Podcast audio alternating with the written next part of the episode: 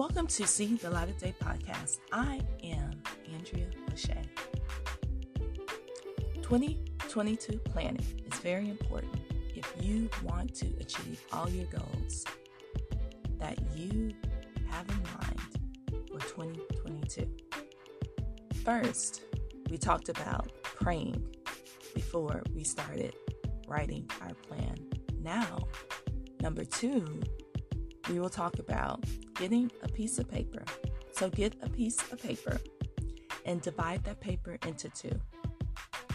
On one side of the paper, on one side of the paper, write down things that worked in 2021. On the other side of the paper, write down things that didn't work in 2021. List these things out and think about it. For the things that did not work, how could they have worked? And the things that are working, how can you make sure they continue to work for you? Make this list. Divide your paper in two. What worked, what didn't work.